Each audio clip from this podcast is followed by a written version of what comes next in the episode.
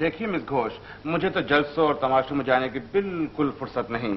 आपके ये charity show के टिकट कितने कितने के हैं? पचास पचास रुपए के। लेकिन आपके लिए कोई कैद नहीं। आप जितना भी चाहें ज़्यादा दे सकते हैं। फ़िल्मों की बात करें तो 1946 की फ़िल्म धरती के लाल में जोहरा सहगल को पहली बार देखा गया।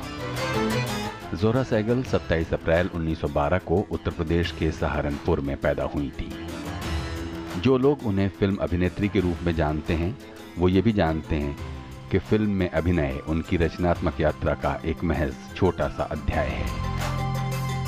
किशोरावस्था में ही जोहरा सहगल के दिल में कला के लिए शौक पैदा हुआ और 90 दिनों का सफ़र तय करते हुए वो अपने मामू के साथ सड़क के रास्ते अलेक्जेंड्रिया जा पहुँची और फिर नाव का सफ़र तय करके जनवरी 1931 में बर्लिन पहुँची। यूरोप में डांस और एक्टिंग के दिलचस्प सफ़र के दौरान जोहरा सैगल की मुलाकात मशहूर नर्तक उदय शंकर से हुई। और उनके बुलावे पर 1935 से 1940 तक दुनिया भर में उदय शंकर डांस ट्रूप के साथ नृत्य प्रस्तुतियाँ करती रहीं। 1940 में ही जोहरा सैगल उदय शंकर के डांस सेंटर अल्मोड़ा आ गई, जहाँ उनकी मुलाकात painter, dancer, scientist Kameshwar Sehgal के साथ हुई जो जल्द ही शादी में बदल गई। जोरा सहगल का समूचा जीवन नृत्य अभिनय और दूसरी कलात्मक गतिविधियों को समर्पित रहा। 102 साल की उम्र तक जीवित और सक्रिय रहने वाली जोरा सहगल का जीवन भारतीय कला और संस्कृति के मानचित्र पर आने वाले बदलावों का गवाह है।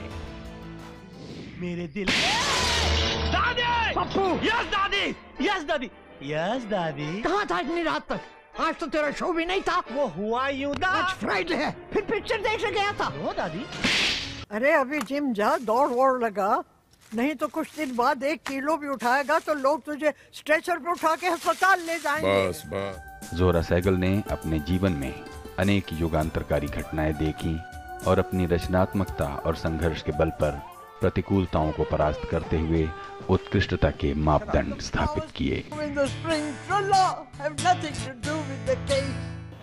निगाह हाय फितना कर, कोई इधर, कोई उधर। उभारते हो ऐश, पर तो क्या करे कोई बशर? चलो जो किस्सा मुख्तसर तुम्हारा नुक्ता नज़र दुरुस्त है तो मगर अभी तो मैं जवान।